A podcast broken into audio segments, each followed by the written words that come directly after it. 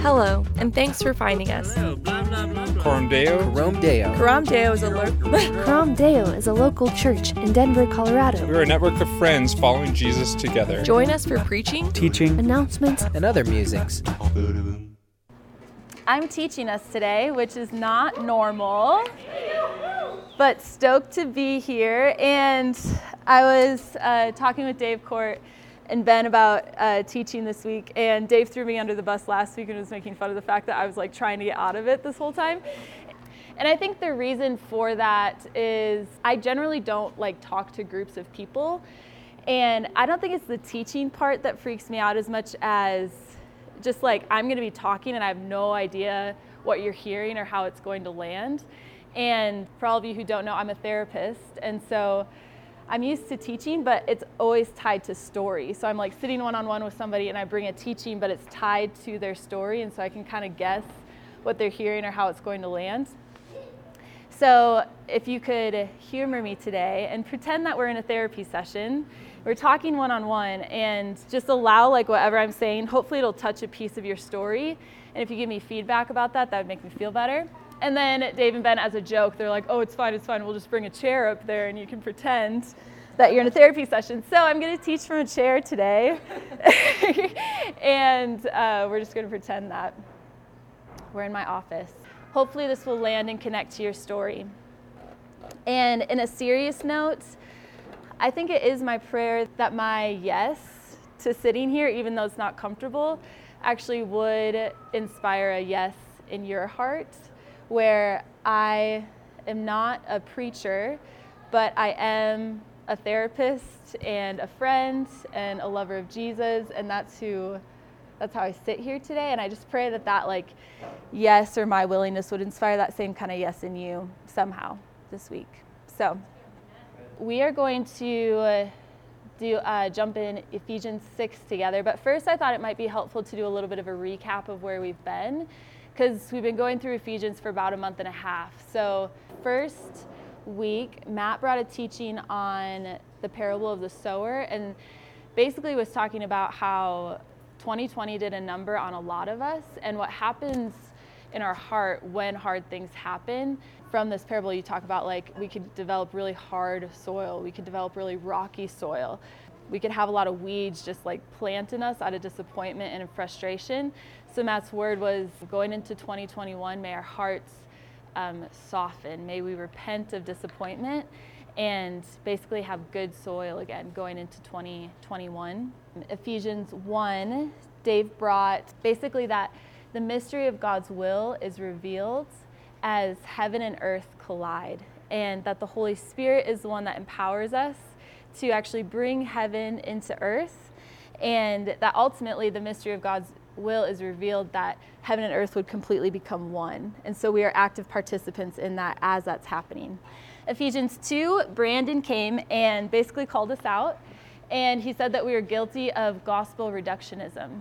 And he was talking about how often with the gospel, we're talking about this um, spiritual component of us and our reconciliation with God, but then how for far too long we've just like negated the power of the gospel to impact us in this more horizontal component. So calling us the wholeness of the gospel is to have both this vertical and horizontal component.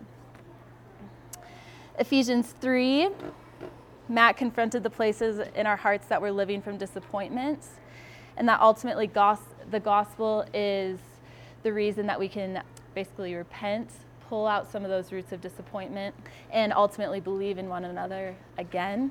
And then uh, two weeks ago, Dave talked about the that we are all part of a body, and this this idea that each one of us is making up the wholeness of the body, and ultimately, the way that we can get unity and diversity or individuality amidst being a part of this larger body is through conflict. That we need to embrace conflict, embrace that piece of relationship, and that ultimately that will achieve intimacy, unity, humility, and maturity. And then last week we talked about basically the contrast of the new self and the old self. So, with left without God, we are pleasure seeking, power seeking humans but with the Holy Spirit, we are liberated into a new self, and that ultimately confession keeps us alive in our new self. So that's where we've been the last month and a half. And today I will be teaching from Ephesians 6. My goal in the question that I hope we can kind of look at together today is how can we healthily respond to seasons of needing to stand firm? And the goal is in a season where we need to stand firm. Ephesians 6 is kind of that classic spiritual warfare passage. And in Ephesians 4 and 5, we were, the language was we were making a lot of progress. We were uh, making disciples. We were walking in the Spirit. We were developing as followers of Jesus. In Ephesians 6, we kind of get this shift in language of we're not walking right now, we're just simply trying to stand firm. We're under attack. The attack could come in the form of nature and nurture, stuff within ourselves. So this could be individual sin, um, somebody else's sin inflicted on us. It could be corporate or systemic sin. It could be literal, like spiritual realities that we can't see. So, whatever the spiritual force or the attack is coming from, basically the idea is that we're just needing to stand firm. How's that for an introduction? How am I doing? Thank you. Okay. So, we're going to read Ephesians 6 together. So, if we could all stand for the reading of God's word. And just a little side note I was in a cohort with some therapists talking specifically about trauma. And we're finding with clients that need to work through their trauma, often in the midst of processing, their bodies want to do something that they weren't able to do in that trauma moment as a part of their healing process. So they maybe they're in a situation where they wish they could have run away and they weren't able to run away. So when we're processing their trauma, their body wants to like move and run. Or maybe they're in a situation where they wish they could have yelled and they were frozen and they couldn't yell.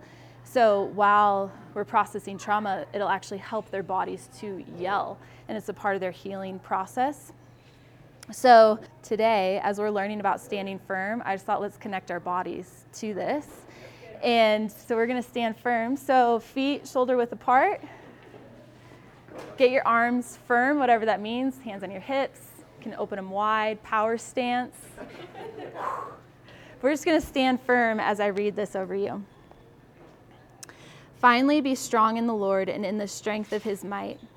Put on the whole armor of God that you may be able to stand against the schemes of the devil.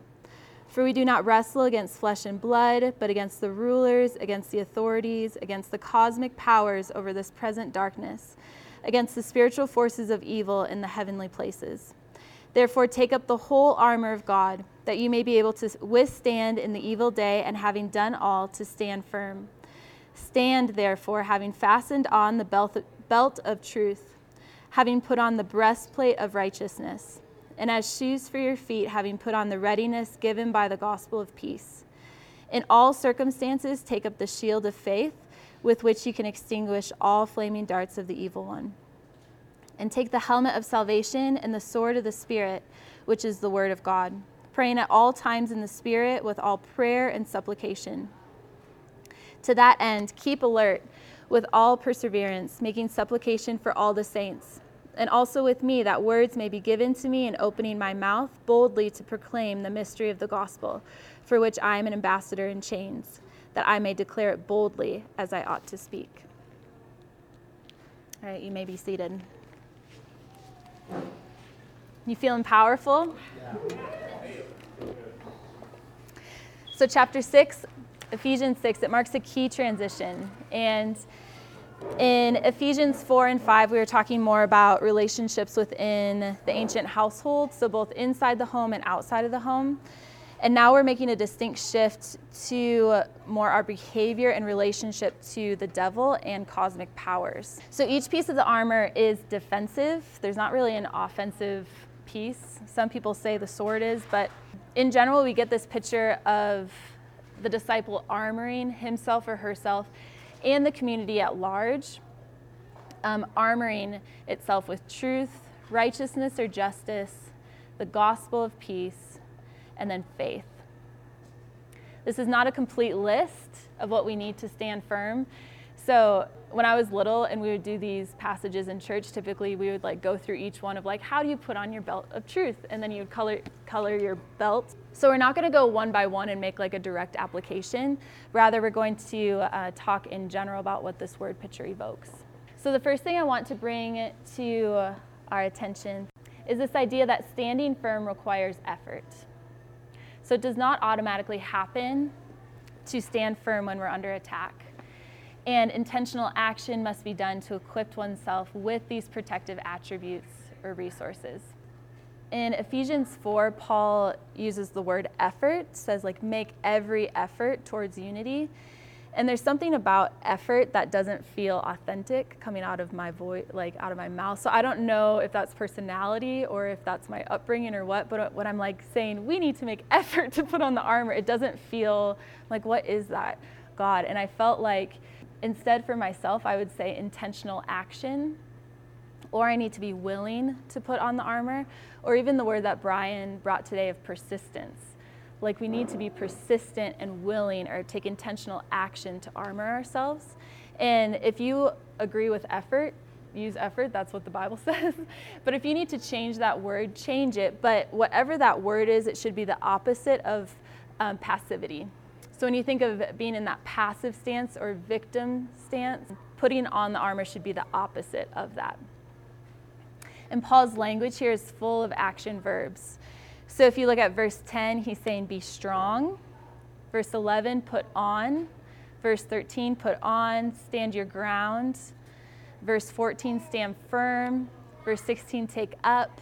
So the idea is we, we are not passively falling into the armor of God. We do not passively stand firm when we are under attack. It takes effort and intentionality. So Paul is calling us to action.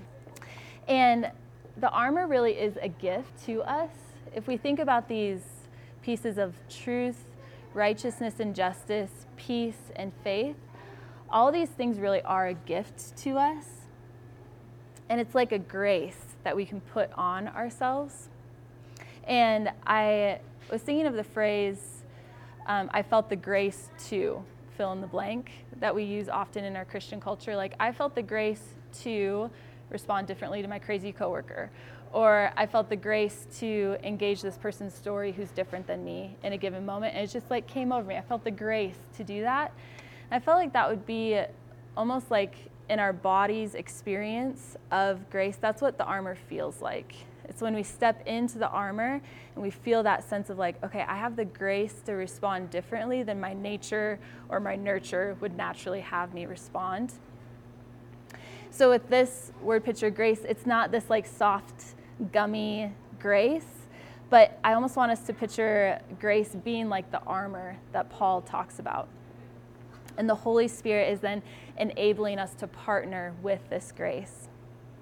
A Dallas Willard quote that Dave gave me Grace isn't opposed to effort, it's opposed to earning.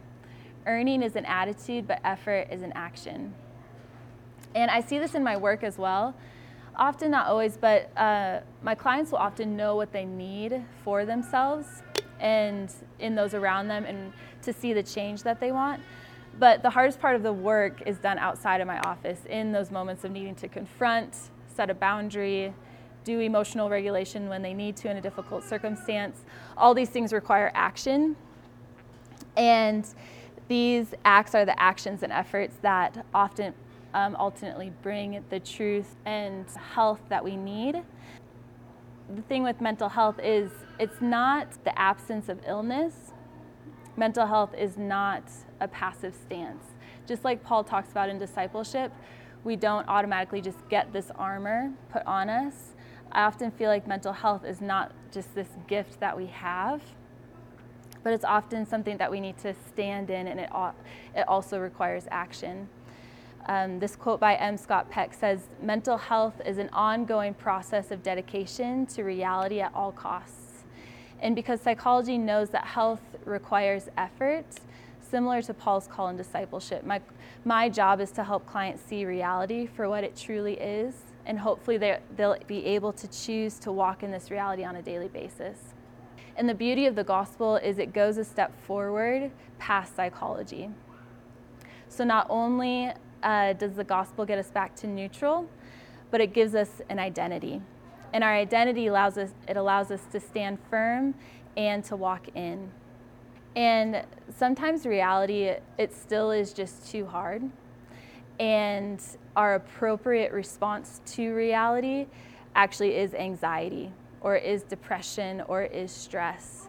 And so sometimes those experiences of mental illness are the appropriate responses to our circumstances. And the beauty of Christianity is that we actually get the ultimate hope that reality is not simply what we see on earth, but there's this eschatological reality that we can then dedicate our heart to.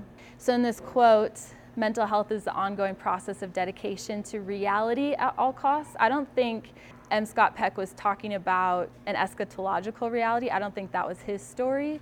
But when we hear that quote, there is this element of, yeah, we can be committed to this reality, like when we're under delusions, hallucinations, false anxieties, depressions. We can come back to this reality, but ultimately, as Christians, we are tied to a reality that's even greater than this world. So, lesson number one grace is not opposed to effort. And putting on the armor of God, it's going to take some work for us. It's not automatically going to happen. So, here's my caveat there are times when life happens and we don't feel able to put on armor ourselves. In our lives, there are times when we are walking, making progress, advancing the kingdom, making disciples. And there are other times in life when we are just holding down the fort and doing our very best to stand firm. I think of Ecclesiastes that there is a time for everything. And that is why we are a part of a corporate body. In Ephesians 6, there's a personal call to armor yourself as well as a corporate call. So there's uh, two main actions that we see in Ephesians 4 and 5. In Ephesians 4, we have this idea of uh, Christians walking in a manner suitable to their calling or in Ephesians 5, that Christians walk in Christ. And now in Ephesians 6, like I mentioned in the beginning, we're learning to stand firm. So we're no longer walking here, rather, we're just trying to stand firm. So we are shifting from making a lot of progress in our life. We're like doing the deal, doing our Christian discipleship thing. And now in Ephesians 6, we are under attack and we're simply just trying to stand firm. One of the commentaries that I read this week by Ben Witherington says uh, the sense here is that victory comes by holding one's ground and not giving an inch to the forces of evil. Success in this moment is simply standing firm. it is success if we stand firm and we're not letting the enemy take an inch from us. And this is a huge lesson that has taken me a while to learn that I can actually be in obedience even when I'm not actively taking ground. That you could be in obedience with God if you're not taking ground. I feel like that's significant today. You feel that? That you are actually in obedience, even if you're simply standing firm. And love has both of these rhythms. So sometimes obedience is missional and it's engaging and it's taking ground and it's healing. And sometimes the way of obedience is simply getting people around you, armoring up, and weathering attack. And we even see this built into our rhythms of life. With the Sabbath, we work six days and we rest on the seventh. Taking a Sabbath, um, it's a day to stand firm, it's a day to receive grace, and then, it's, and then we advance six days out of the week. We have regular extended times of vacation or rest or holidays. I think of the Jewish calendar. They were so intentional to celebrate and to rest. Or I think of Matt and Ton. They went hard for a decade or so in ministry, and then just last year they, they finally took a sabbatical for three months. These are not times where we were walking in obedience or walking in love, and then we get to step out of that and rest but rather the the lesson or the challenge that I was learning thinking about this was just that love and this armor really does have both rhythms.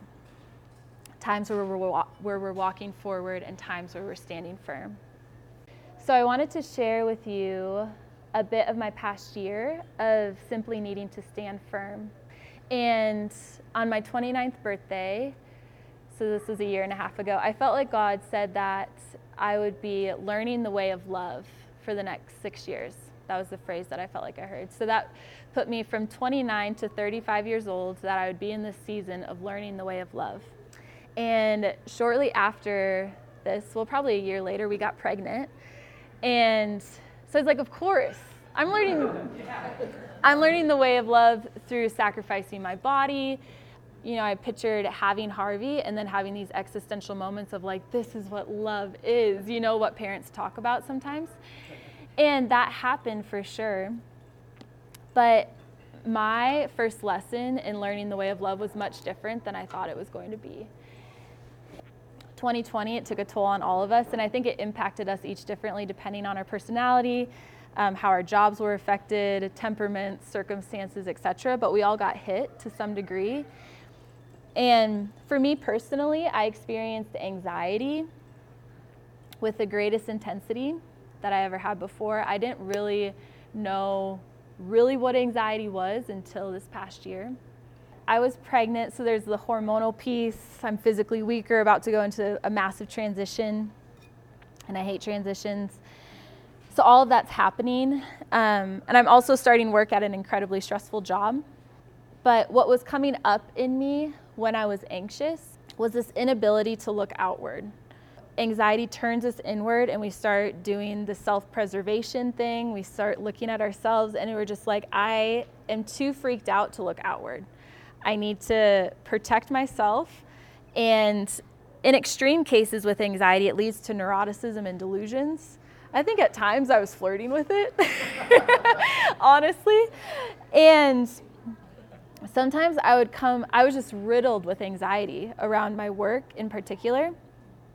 I would come home from a really hard day. I was entrenched in self protection. I'd been checking my charts for like three hours that day. And I would come home and I would talk to Dave or my roommates, and I was just like, I need you guys to tell me what's real because I don't know what's real right now.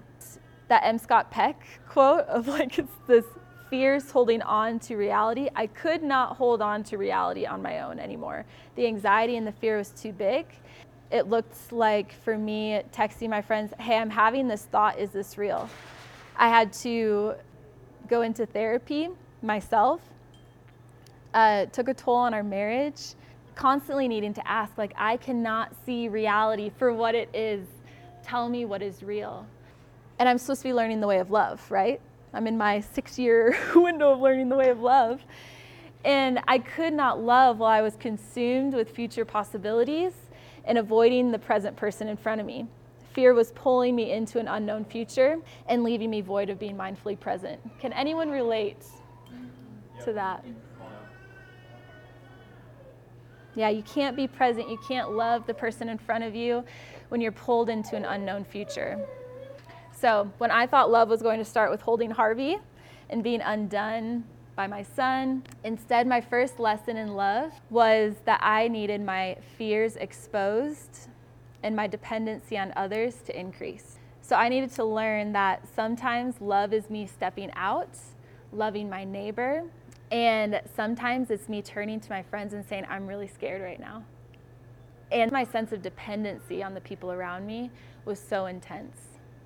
And it wasn't something I was manufacturing or saying, like, I love my community, I need my community. It was this very real sense of, like, I don't know if I can go to work tomorrow if I still think this is what reality is. So, can you remind me again what is true about who I am? Remind me again what's true about who God is.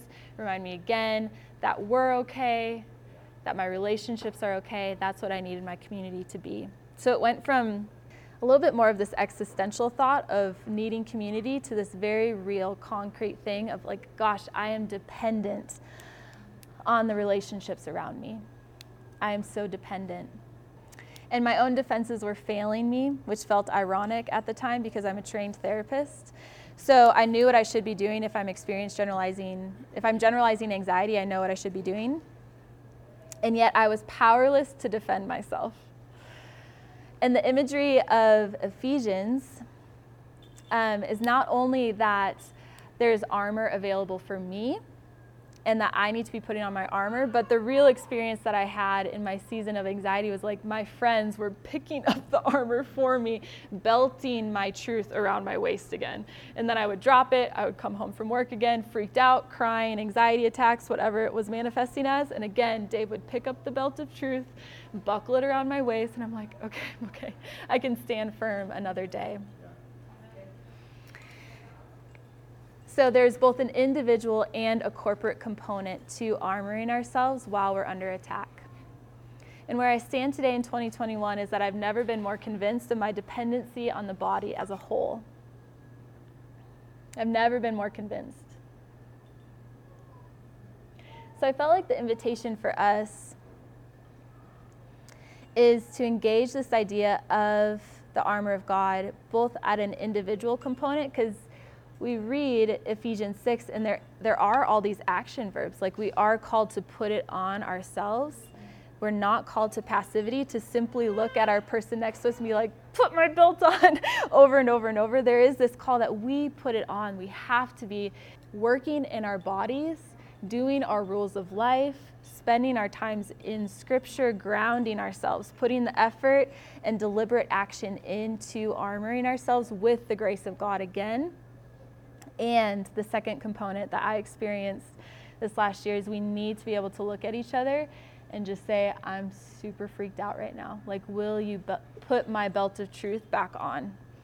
Or to look at somebody with a different story than ourselves and to say, I do not understand what justice or righteousness looks like, but I trust your understanding of that. Will you put my breastplate on? I want to know what justice looks like. Will you put that on for me?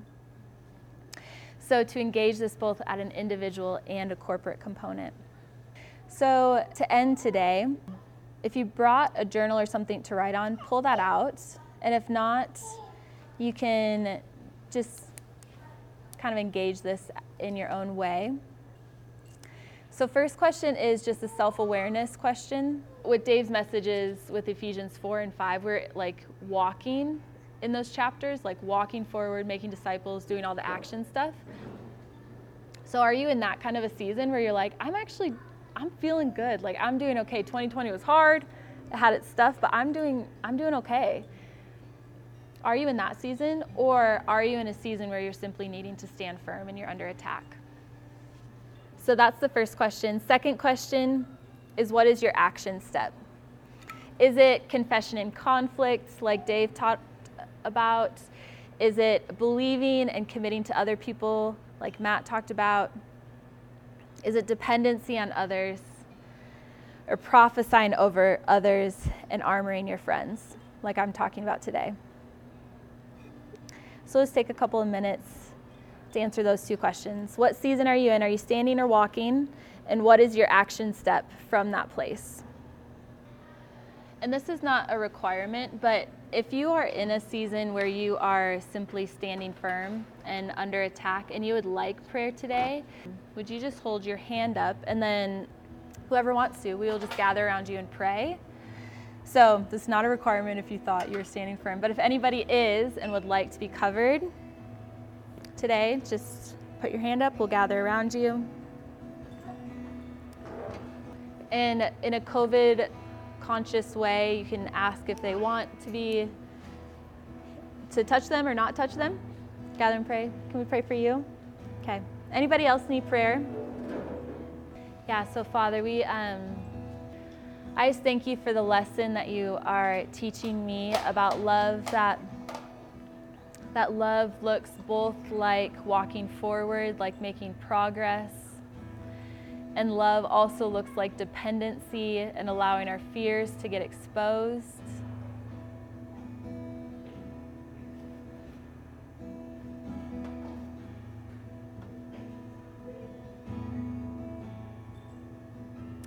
Yeah, and Jesus, I just pray that we as we as a body would be a people that would armor one another. That we would be a people that are persistent in pursuing the armor of God, of partnering with your grace and armoring ourselves again against the attacks that we come across. And that we would be persistent in seeing our brother and our sister and our friends as um, people that also need the armor, that we'd be armoring one another. We, may we not tear armor off of one another in speaking lies or injustices, but may we be ones that, again, armor our friends with the truth, with righteousness, with a gospel of peace. And I'll just read Ephesians 3 over us to close.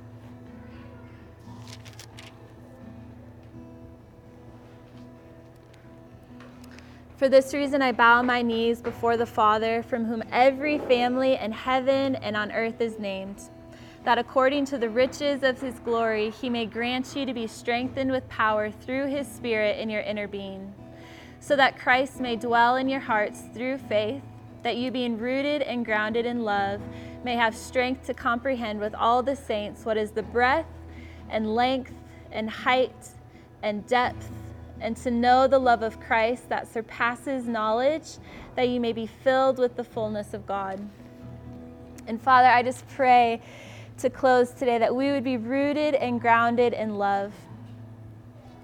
Whether we are in seasons of walking forward or whether we are in seasons of standing our ground, I pray today that we would be rooted and grounded in love. Rooted and grounded in love. Jesus' name, amen. Thanks for listening. If you want to connect further, please visit us at www.cdchurch.org.